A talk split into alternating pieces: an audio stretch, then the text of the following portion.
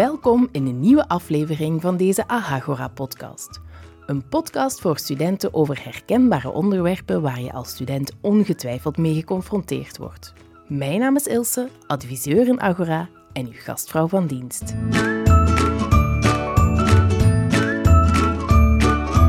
Een SOA oplopen kan werkelijk iedereen overkomen. Vooral onbeschermde seks, seks zonder condoom, is een grote risicofactor om een SOA op te lopen.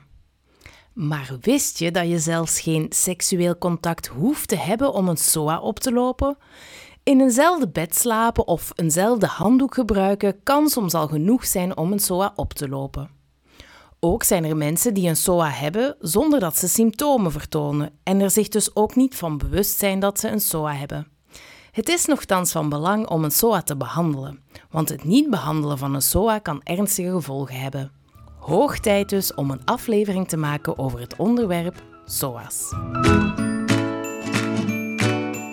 Als studentenarts bij KU Leuven-Stuvo heeft Yves Talbom de bespreekbaarheid en de vragen omtrent SOA's over de jaren heen zien toenemen. Yves werkt al bijna 20 jaar als studentenarts en is dan ook de geknipte persoon om een aantal vragen op af te vuren. Wat is de grootste oorzaak van SOA-verspreiding? Wisselende contacten of niet laten testen bij risico?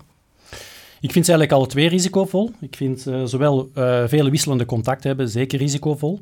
Um, zeker wanneer het er niet uh, veilig gevreden wordt. Ehm, maar ook je niet laten testen vind ik zeker risicovol, omdat je niet altijd weet dat je een SOA hebt en dat je zo het ook wel kan doorgeven. Niet alle SOA geven symptomen trouwens. Bij chlamydia is meer dan de helft van de mensen heeft geen symptomen.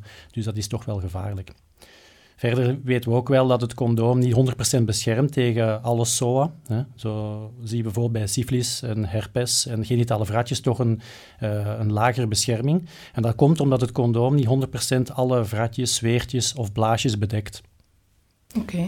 Dus eigenlijk een condoom is niet 100, 100% veilig. Nee, maar natuurlijk wel tegen de meest voorkomende SOA chlamydia uh, wel. Dus in die zin zou ik wel zeggen, uh, gebruik het. Uh, ook naar anticonceptie toe is het, is het ja. beter dan niks natuurlijk. Ja. Hè? Dus, um, ja, dus alert zijn, denk ik. En zeker het condoom gebruiken zou ik wel absoluut doen.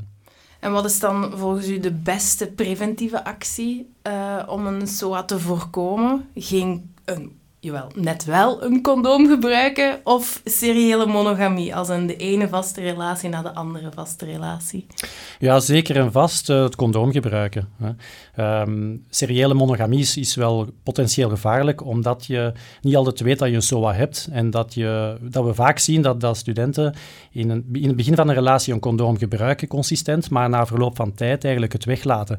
Uh, omdat ze zich uh, safe voelen, omdat ze, zich, omdat ze de denken dat ze SOA vrij zijn. Maar ja, hier nogmaals, als je uh, een SOA hebt, je merkt het niet altijd. En als je dan inderdaad, inderdaad in een nieuwe relatie komt, kan het zijn dat je zo toch een SOA doorgeeft aan de nieuwe partner. Dus seriële monogamie is zeker uh, gevaarlijk hè, als ja. je je niet laat testen. Um, condoom daarentegen is, is, uh, is de beste bescherming tegen SOA. Kun je eigenlijk een SOA oplopen zonder seks te hebben? In principe uh, bepaalde SOA wel door huid-huid contact. Uh, ik spreek dan over schurft, mijten, als je in een in bed slaapt met iemand anders of je hebt nauw lichamelijk contact. Komen studenten specifiek naar u toe met de vraag: ik wil graag een SOA-test laten ondergaan? Of gebeurt dat gaandeweg tijdens een consultatie dat blijkt dat ze er zijn omdat ze een SOA hebben opgelopen of een risico hebben opgelopen? Beide. We zien heel vaak preventieve um, SOA-testen. Dus mensen die toch angst hebben om een SOA te hebben of uh, angst hebben om uh, een SOA te hebben opgelopen. Dus zelf al hebben ze geen symptomen. Maar langs de andere kant zien we ook wel veel studenten die klachten hebben. En dat het dan ter sprake komt. Hè. Bijvoorbeeld een, een meisje of een student die, die een aanslepende blaasontsteking heeft en die uh, niet goed reageert op de goede antibiotica normaal voor blaasontstekingen. Ja, daar moeten we bijvoorbeeld denken. Dan moeten we het wat opengooien en wat breder maken. Of dat er mhm. eventueel... Uh, ja, een, een SOA in het spel kan zijn. En wat is zo de meest voorkomende SOA die, die jij tegenkomt? Zeker uh, op de eerste plaats chlamydia. Dat zien we heel vaak. Uh, onder de jonge mensen. Geeft vaak ook geen symptomen. Uh, meer dan 50% van de mensen hebben geen symptomen als ze chlamydia hebben, dus weten het ook niet. Wat heel gevaarlijk kan zijn, want als je natuurlijk daarmee blijft lopen, kan het wel leiden tot, bij vrouwen tot uh, ontstekingen hè, ter hoogte van de eierstokken, eileiders, met eventuele vergroeien tot gevolg en eventueel verminderde vruchtbaarheid. Bij mannen kan het dan leiden tot een, uh, een bijbalontsteking. Dus dat zijn toch wel ja, gevaarlijke complicaties die kunnen optreden. En hoe behandel je dat dan, chlamydia? Eigenlijk is chlamydia heel gemakkelijk te behandelen. We uh, behandelen je gewoon met antibiotica uh, in de vorm van tablet.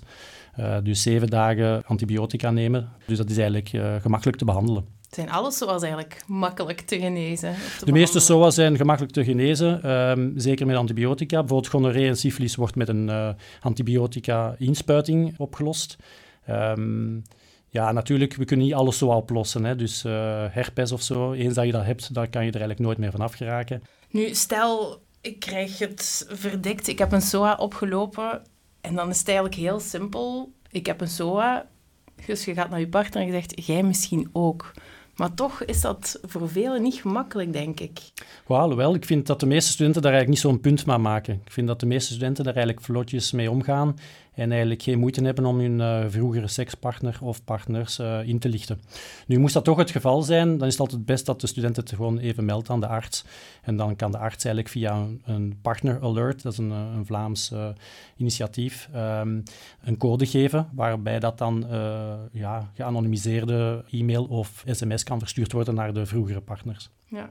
Dus je vindt wel dat het taboe al een beetje door, aan het doorbreken is? Ik vind dat wel, ja. De ja. studenten die ik zie, vind ik dat die er meestal vrij vlot over praten. En uh, ja, daar zeker geen taboe van maken. Nee.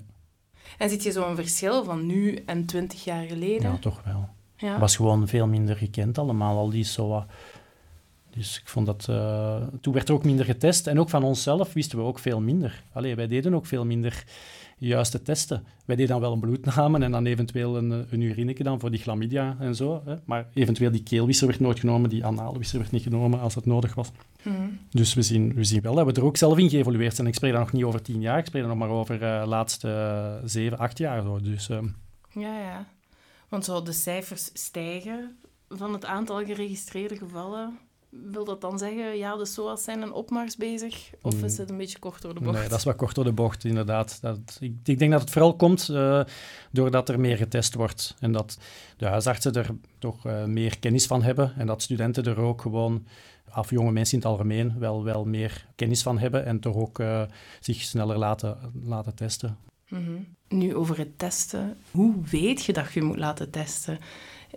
Stel dat je een nieuwe partner hebt, is het dan slim om te zeggen van oh, ik ga me eerst laten testen op SOA's vooraleer we seks hebben? Of? Ja, vind ik zeker wel. Je moet dat natuurlijk casus per casus bekijken. Maar ik denk als er een, uh, een studenten is die uh, voor de eerste keer een partner heeft, dan lijkt me dat niet echt logisch dat die per se zichzelf laat testen. Maar als je natuurlijk al vroegere partners hebt gehad waarbij je, waarmee dat je onveilig hebt gevreden, dan denk ik dat het wel zinvol is om bij elke nieuwe relatie te starten met, met een schone lei en dan toch u uh, ja, laat testen op SOA. Mm. Zodat je beide alle twee zeker bent van oké, okay, we, zijn, we zijn negatief en we kunnen het condoom weglaten.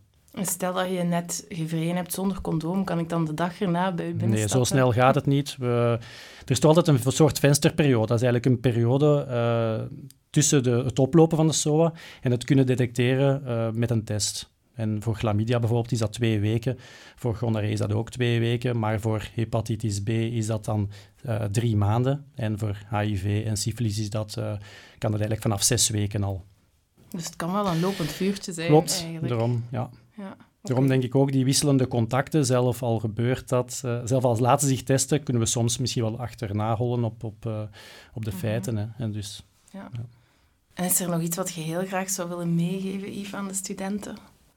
Ik denk gewoon, probeer erover te praten met de arts. Probeer eerlijk te zijn. Probeer ook eerlijk te zijn naar je partner. Uh, en probeer vooral je gezond verstand te gebruiken en voorzichtig te zijn. En ja, naar een arts te gaan, huisarts, studentenarts, om, om, uh, om raad te vragen. Dus voel je je onzeker of je al dan niet een SOA hebt opgelopen, blijf er vooral niet mee zitten. Praat erover. Praat erover met je lief, met je broer, met je zus, met je vrienden. Krop het vooral niet op. Blijf er niet mee zitten en laat je even testen. Dit was het voor deze aflevering. Ik zie jullie graag volgende keer weer voor een nieuwe aflevering van deze Ahagora podcast.